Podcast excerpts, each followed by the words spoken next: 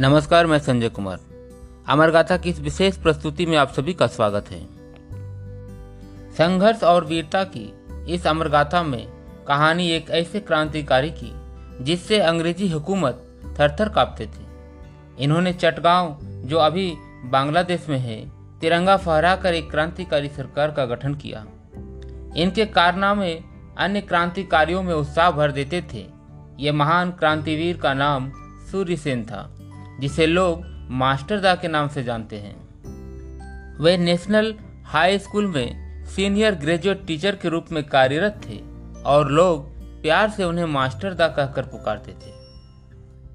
इनका जन्म 22 मार्च अठारह सौ चौरानवे को बांग्लादेश के चितगांव ज़िले के नवपारा पिता रामनिरंजन सेन एवं माता शशिबाला देवी के घर हुआ था।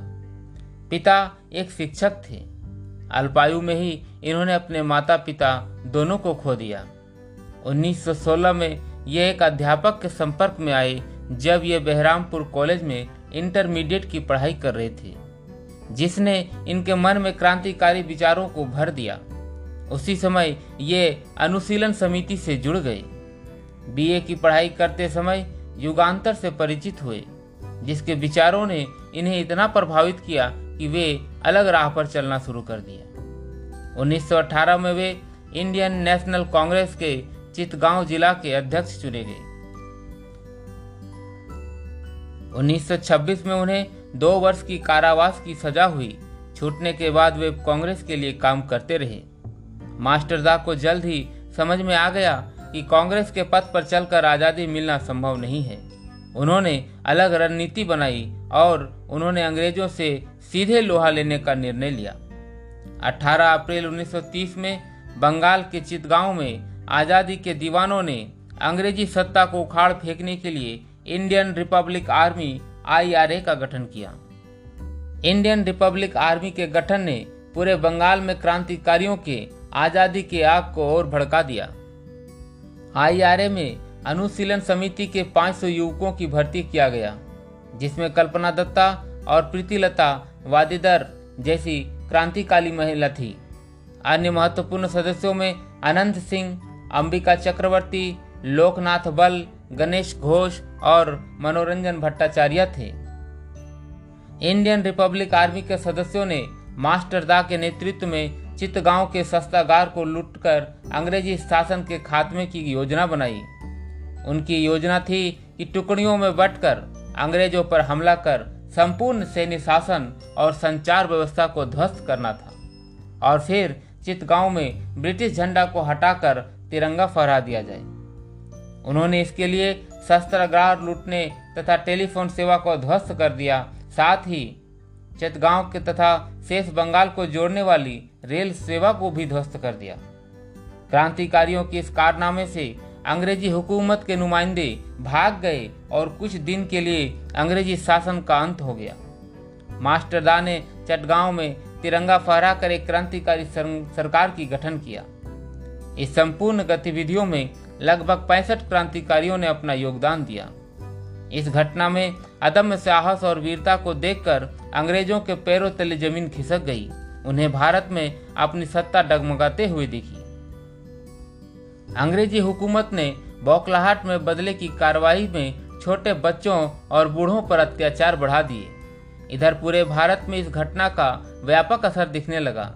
क्रांतिकारियों के जोश में नया संचार उत्पन्न हो गया। पंजाब में हरिकिशन नाम का एक क्रांतिकारी ने वहाँ की गवर्नर की हत्या करने की कोशिश किया। दिसंबर 1930 में विनय बोस, बादल गुप्ता और दिनेश गुप्ता ने कोलकाता की राइटर बिल्डिंग में घुसकर स्वाधीनता सेनानियों पर अत्याचार करने वाले पुलिस अधीक्षक की हत्या कर दिया। अंग्रेज़ों ने इंडियन रिपब्लिक आर्मी के अनेकों युद्ध सदस्यों को गिरफ़्तार कर लिए और तारकेश्वर दस्तीदार को फांसी दे दिया। अंग्रेज़ी सेना से घिर जाने पर प्रीतिलता वादेदर ने साइनाइड खाकर मातृभूमि के लिए शहीद हो गई, तथा दूसरी महिला कल्पना दत्ता को आजीवन कारावास की सजा हो गई। मास्टरदा भूमिगत हो गए तथा नाना प्रकार के वेश धर स्वयं को अंग्रेज़ों की नज़रों से बचाते रहे।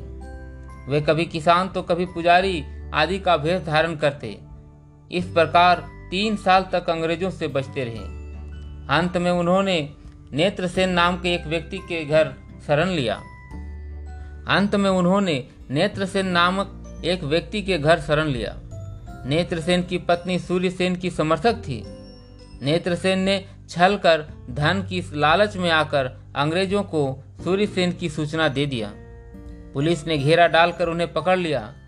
अन्य क्रांतिकारियों को जब यह सूचना मिली तो अगले ही दिन उन लोगों ने नेत्रसेन की हत्या कर उसे सजा दे दिया। नेत्रसेन की पत्नी ने पुलिस को उन क्रांतिकारियों के नाम नहीं बताया जिसने उसकी पति की हत्या की, क्योंकि वह सूर्यसेन की समर्थक थी। मास्टरदा को जेल में तरह तरह की यातनाएँ दी गई। हथौड़े से उसके सभी दांत तोड़ डाले गए। सारे नाखून उखाड़ डाला। शरीर के सभी जोड़ों को तोड़ डाला गया। उनके अचेतन शरीर को 12 जनवरी 1934 को एक अन्य क्रांतिकारी तारकेश्वर दस्तीदार के साथ फांसी दे दी गई। फांसी के बाद भी अंग्रेज़ों का दिल नहीं पसीजा। जेल के अधिकारियों ने उनके पार्थिव शरीर को धातु के पिंजरे में डालकर बंगाल की खाड़ी में फेंक दिया। इस प्रकार उनचालीस वर्ष की आयु में माँ भारती का यह सपूत देश सेवा में अपने प्राणों को न्यौछावर कर भारत को स्वतंत्र कराने में अपना अमर योगदान दे दिया, जिसे हम कहीं ना कहीं आज भूलते जा रहे हैं। अमर गाथा की ओर से इस सपूत को सत सत नमन। आज के लिए इतना ही। आशा है अमर गाथा की ये प्रस्तुति आपको अच्छी लगी होगी। इसे ज़्यादा से ज़्यादा लाइक, शेयर और फॉलो करना ना भूलें। फिर मिलेंगे अमर गाथा की अगली कड़ी में एक नई गाथा के साथ। तब तक के लिए बने रहे हमारे साथ। जय हिंद जय भारत।